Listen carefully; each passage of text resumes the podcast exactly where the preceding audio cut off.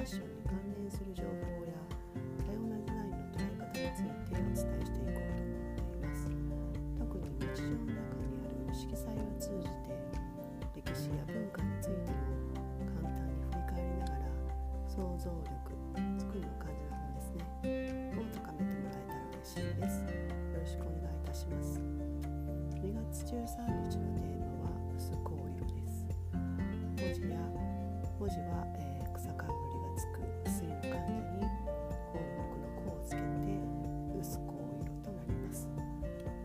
少し渋めのベージュ系となりま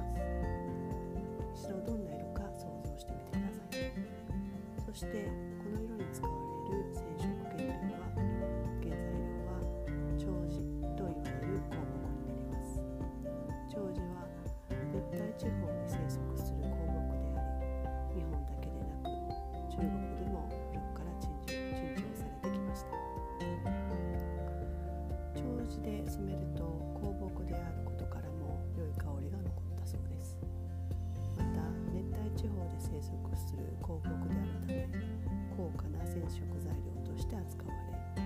古来の日本では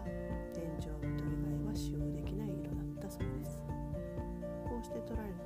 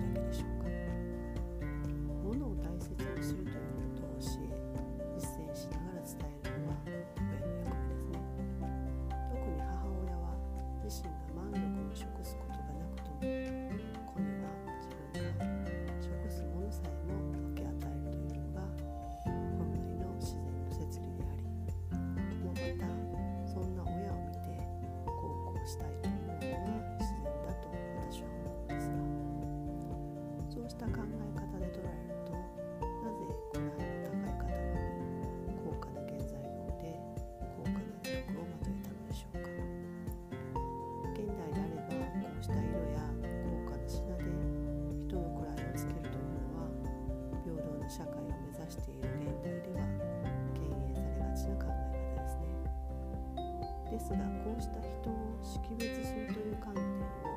少し外して考えた場合はどうでしょうか？逆に使用できる材料が限定されたことで人は創意工夫を凝らして新たな何かを生み出していきます。そうした行動心理を理解して行われたのであれば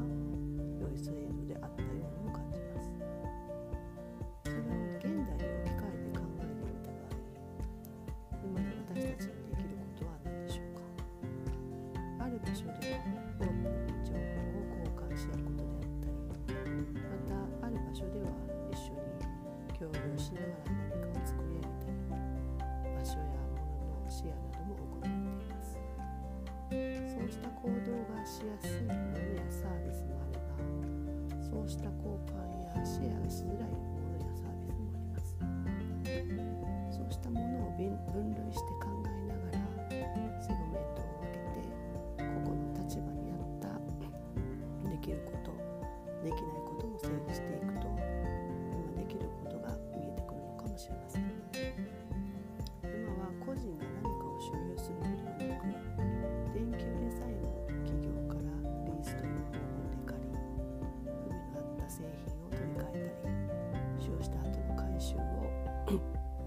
責任を持って行う企業も出てきています。今後はそうしたサービスが加速することも考えられます。ただその時にすることを大切にすることにつながるのかという問いがまた生まれてきます。あるビジネスの場所でお聞きしたことがある有名な話がありますある町でリースという貸し出しを行うビジネスとその町に住まう方々にその場所で仕事ができるように機器を購入することを勧めました。細かい内容を間違っていただけないので省略しますが果的には機器を購入して自らその機器を購入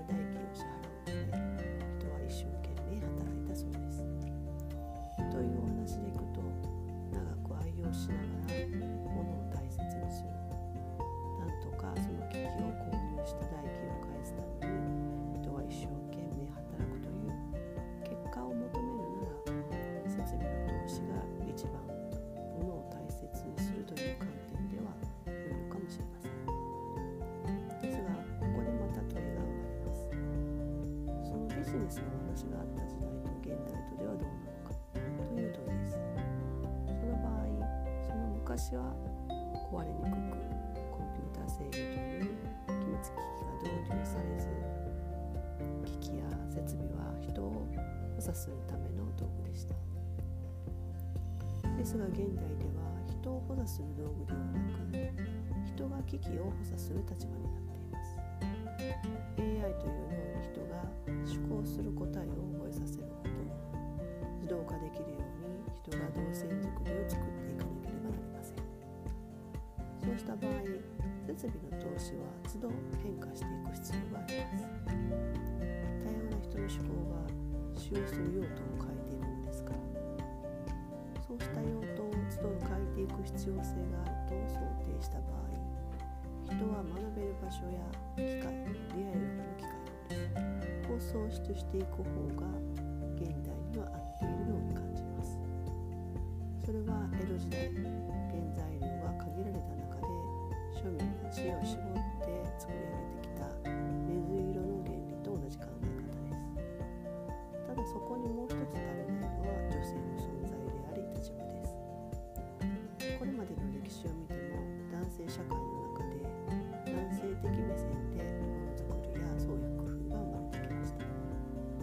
そしてその現場を支えてきたのが女性の存在です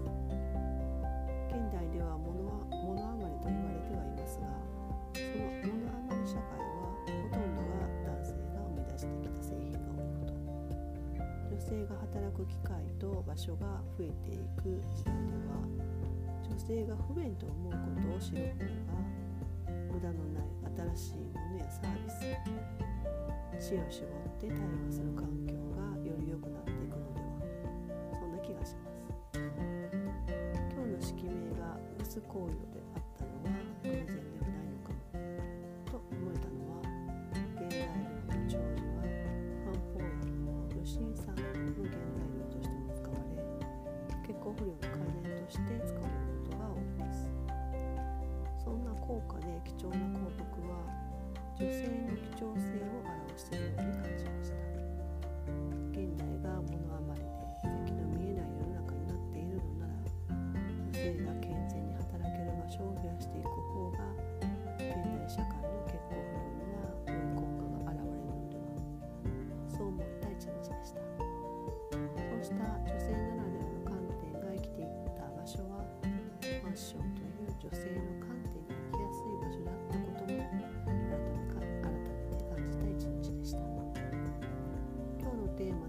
行為論についての答え合わせとなる部分はプロフィール欄の URL から検索してみてください。ポッドキャストはあくまでも皆様の想像力を育むためのツールです。